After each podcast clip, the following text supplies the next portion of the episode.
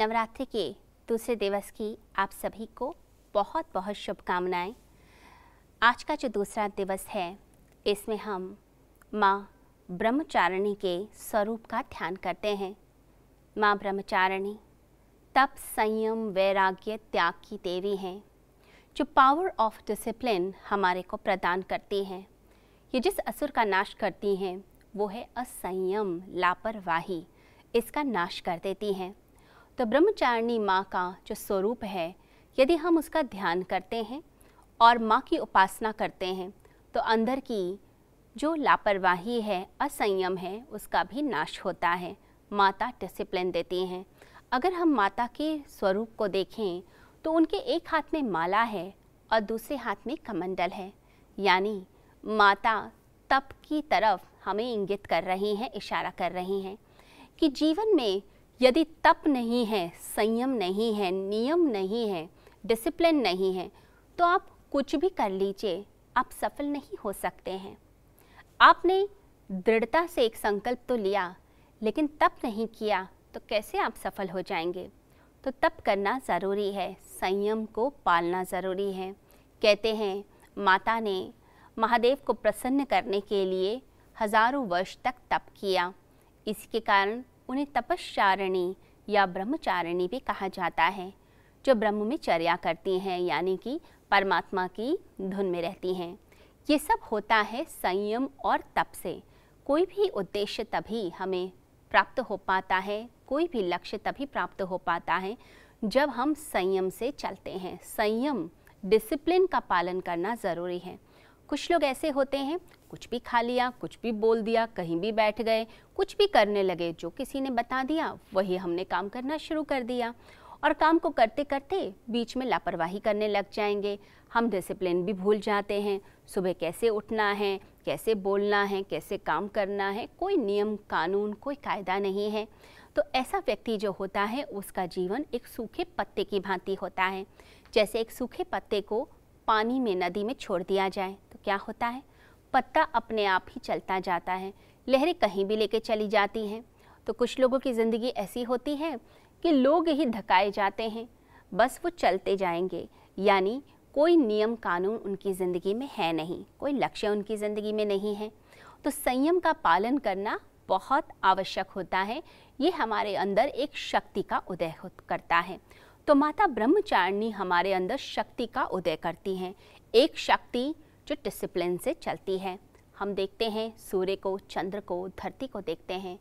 तो धरती, चंद्रमा अपनी धुरी पे घूमते हैं और सूर्य के आसपास भी घूमते हैं और एक नियम से चलते हैं।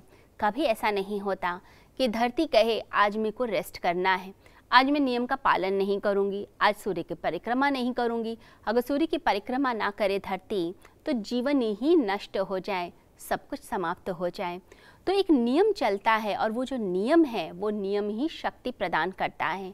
एक छोटा बच्चा जो पढ़ाई कर रहा है, अगर वो सोचे कि बिना पढ़े ही मैं पास हो जाऊँगा, अपने ऊपर संयम ही ना रखे, फिर वो कभी पास नहीं होगा, यानी कभी ऊंचाइयों तक नहीं पहुंचेगा। एक व्यक्ति जो रोगी है, जो बीमार है, जैसे शुगर, डायबिटीज़ की प्रॉब्लम है, उसके बाद भी वो संयम ना रखे, नियम से ना चले सैर भी ना करे, अपनी लाइफस्टाइल ठीक ना करे, अपने आहार को ठीक ना करें तो क्या होगा? उसका शुगर लेवल बढ़ जाएगा और धीरे धीरे वो डेथ की तरफ़ चल पड़ेगा। यानी कि अगर आप संयमित हैं तो आपके जीवन में खुशियाँ ही खुशियाँ हैं। तो अपनी सेहत हम ठीक करना चाहते हैं तो हमें क्या करना है? हमें संयम को धारना है। जो चीज़ हमारे लिए अच्छी नहीं, उस भोजन को मत खाइए। आपको लगता है आपको एसिडिटी की प्रॉब्लम है तो आप उस समय तला हुआ या स्पाइसी फ़ूड मत खाइए। कुछ लोग स्पाइसी खाते हैं एसिडिटी हुई, फिर कोई उन्होंने दवाई खा ली। कोई डाइजीन खा ली, कुछ भी खा लिया जिससे बस पेट ठीक हो जाए। फिर दोबारा कुछ तला हुआ खाने लग जाते हैं, इसका मतलब है वो अपने दुश्मन हैं। जो व्यक्ति अपना दुश्मन होगा, वो वो काम करेगा, जिस काम से उसका नुकसान होता है, उसके शरीर का, उसके मन का, उनके रिश्तों का नुकसान होता है। तो अपने शत्रु मत बनिए, अपने मित्र बनिए। वो भोजन ग्रहण करिए। जिस भोजन को ग्रहण करके आपको तृप्ति मिले, आपके शरीर को पोषण मिले। तो कुछ बीमारियाँ अगर हैं शरीर के अंदर तो उन्हें ठीक करने का प्रयास कीजिए, संयम से चलें। तो शरीर के लिए व्यायाम ज़रूरी है, एक्सरसाइज ज़रूरी है। तो रोज़ सुबह जल्दी उठकर वॉक पर जाना, योगा करना, साथ ही साथ में अपने शरीर को धूप के नज़दीक रखना। जब सुबह की जो सनलाइट होती है, वो हमारे अंदर विटामिन डी को पैदा करती है। साथ ही साथ, आपको जो लाइट जो आप सुबह सुबह ग्रहण करते हैं, सूर्य के दर्शन करते हैं, वो सूर्य का दर्शन जो है, आपके तीसरे नेत्र को, जहाँ पर हम तिलक लगाते हैं, उसको जागृत करता है। तो आपका तीसरा नेत्र जागृत होता है और आपकी नींद का जो साइकिल है, वो ठीक होने लगता है। तो जो बॉडी की बायो रिदम है, वो सूर्य के द्वारा प्राप्त होती है। तो सुबह जल्दी उठकर सूर्य के दर्शन करने से आपका शरीर स्वस्थ होने लग जाता है। अपने मन को स्वस्थ रखें। अपने मन को स्वस्थ रखने के लिए अच्छा आपने पढ़ना है अच्छा सुनना है और अच्छा बोलना है।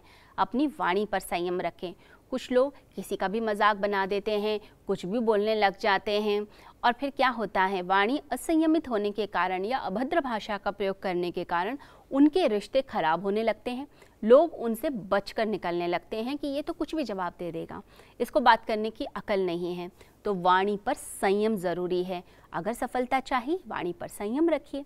तो माँ ब्रह्मचारिणी बता रही हैं कि वाणी पर संयम रखिए। शरीर का संयम, खाने पीने का संयम, साथ ही साथ अपने प्राणों को ऊर्जा से भरें। प्राण यानी कि लाइफ फोर्स ये लाइफ फोर्स हम इंक्रीज़ करते हैं प्राणायाम के द्वारा। तो प्राणायाम की रोज़ आपने प्रैक्टिस करनी है। तो जब आप सुबह वॉक करते हैं, उसके बाद आके प्राणायाम कीजिए, स्नान करके फिर ध्यान कीजिए। ध्यान भी हमारे मन को पवित्र बनाता है। तो आपने अपने मन को शुद्ध करना है, शरीर को शुद्ध करना है, अपने प्राणों पर संयम रखना है, साथ ही साथ बुद्धि भी संयमित हो। देखिए, बुद्धि प्रकाश डालती है कि दो रास्ते हैं, इधर चलें या इधर। पॉजिटिव अपनाएँ या नेगेटिव अपनाएँ? धर्म की तरफ़ चलें या अधर्म की तरफ़ चलें? तो बुद्धि भी संयमित हो, यानी कि धर्म की राह पर चलने वाली बुद्धि। तीक्ष्ण बुद्धि हो और चोर वाली बुद्धि हो तो वो आपको नरक की तरफ़ लेके जाती है। परंतु तीव्र बुद्धि हो और धर्म की राह पर लेके जाने वाली हो तो मोक्ष प्रदान करती है।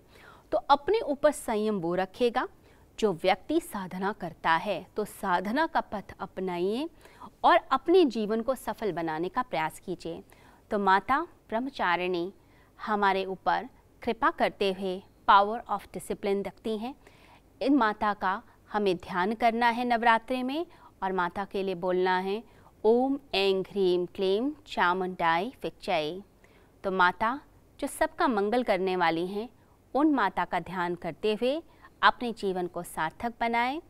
नवरात्रि का ये दूसरा दिवस आपके लिए शुभ हो और आपके परिवार में खुशियाँ लेकर आए। जय माता दी।